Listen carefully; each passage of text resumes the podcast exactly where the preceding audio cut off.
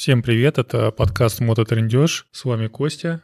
Сегодня у нас немножко необычный выпуск. Я буду один. С Пашей все хорошо, так же, как и с нашим творческим союзом. Просто здесь немножко специфичная тема. Надеюсь, вам понравится. Пишите в комментарии. Кстати, комментарии можно оставлять на нашей странице на Фейсбуке. Я оставлю ссылку в описании, но кроме этого вы ее можете легко найти в поиске по названию подкаста «Мототрендеж». Так, поехали. Выпуск называется «История аварий».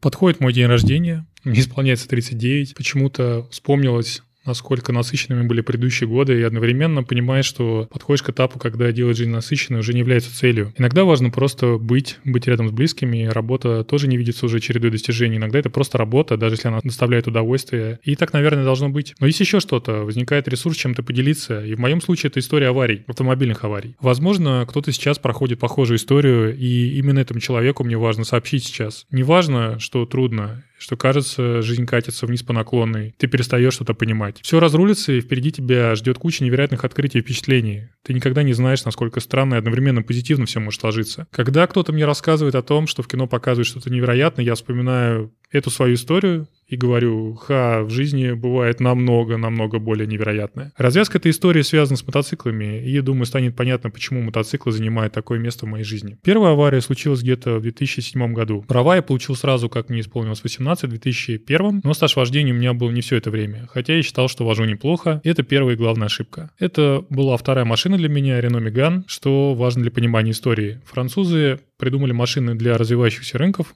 турецкая сборка, масса пластиковых деталей, в том числе крылья. По управляемости не очень, но с точки зрения оснащения цены это был безусловно лидер рынка, продавали их много. В воскресенье я подводил знакомую, здесь произошел один из ключевых моментов этой истории. Мы выехали, я сказал что-то вроде «рекомендую пристегнуться». Знакомые позвонили, она отвлеклась, но я этого не заметил. В правилах дорожного движения есть пункт на эту тему. Водитель несет ответственность за безопасность пассажиров. Поэтому я сейчас сначала говорю всем пристегнуться, и только потом трогаюсь с места, хотя многих этим раздражаю. Так вот, ехали мы в Москве, центр по проспекту Мира. Дело было зимой, был очень солнечный день. Миган имеет заводскую тонировку в районе 15%, в том числе лобового стекла, и это важная деталь. При этом солнечных очков я с собой не взял, ошибка, которую делают многие начинающие водители. Вроде бы зачем солнечные очки зимой? Насколько опасно зимнее солнце, я убедился в этот день. Поскольку я был очень уверен в себе, я разогнался, несмотря на плохую видимость из-за солнца. И через залитое солнцем лобовое стекло поздно увидел стоящий на светофоре машины горящий красный сигнал. Нажал на тормоза и заметил, что моя знакомая Лена качнулась вперед, и тут я понял, что она не пристегнута. Тогда я отпустил тормоз и стал тормозить медленнее, чтобы Лена не вылетела через лобовое стекло. Было понятно, что мы влетаем в машину впереди, но не сильно. Мы с Леной в итоге оделись легким испугом, а вот мужчина в машине впереди не был пристегнут и еще наклонился вниз на перекрестке, в связи с чем повредил нос. В общем, это была авария с легкими телесными повреждениями, если вы в курсе последствий. Мою машину страховая признала непригодной к восстановлению, поскольку поехала геометрия, появила лонжероны. Ну и ремонт детали в официальном сервисе очень быстро перевешивают цену новой машины, хотя по виду был немного разбит перед. Полгода заняла выплата страховой, после чего я купил тот же Renault Megane того же цвета, но немного более бедной комплектации, настроенную магнитол уже не хватило. Это если вы не верите в невероятные истории, например. Но зачем ты купил такую же машину, спрашивали меня. А что, вроде нормальная машина, так мне казалось, в приметы я не верю. Следующая авария случилась довольно скоро. В декабре ехал из Подмосковья, падал снег. Вот на этом снегу меня и стало заносить. Пошла раскачка влево-вправо, который я пытался выправить рулем, но не нажимал ни на газ, ни на тормоз. По встречке ехала цепочка машин. Первый водитель видел аварию сдалека, но решил проскочить. В последний момент мою машину развернуло, колеса зацепили за колею, она рванула вперед, и встречная машина снесла мне часть переда. Мою машину закрутила, и следующая машина, в которой ехал инструктор с тест-драйва Рено Меган. Вы ведь по-прежнему не верите в невероятную историю? Так вот, он въехал мне в правую заднюю дверь. Когда я открыл дверь и вышел из машины, было полное ощущение, что жизнь стартовала заново. Самое обидное, что я не пострадал потому что у водителя первой машины было рассечение кожи на голове после удара о переднюю стойку. Подушки раскрылись при ударе и сдулись, а он въехал в сугроб на обочине уже без подушек. После двух таких случаев мне совсем не хотелось ездить на машине. Но ирония была в том, что водитель первой машины отозвал претензии, чтобы побыстрее получить страховые выплаты, и мне даже не отобрали права. После этого много чего происходило, но я не ездил на машине, даже стал получать от этого удовольствие. Оказалось, что практически любой вопрос можно решить без машины, хотя каршеринга, например, тогда в Москве не было. Главное, что случилось, я встретил девушку своей мечты. Как-то стало понятно, что нужна машина, и вот мы ее купили. Поддержанный Ford Mondeo 2003 года,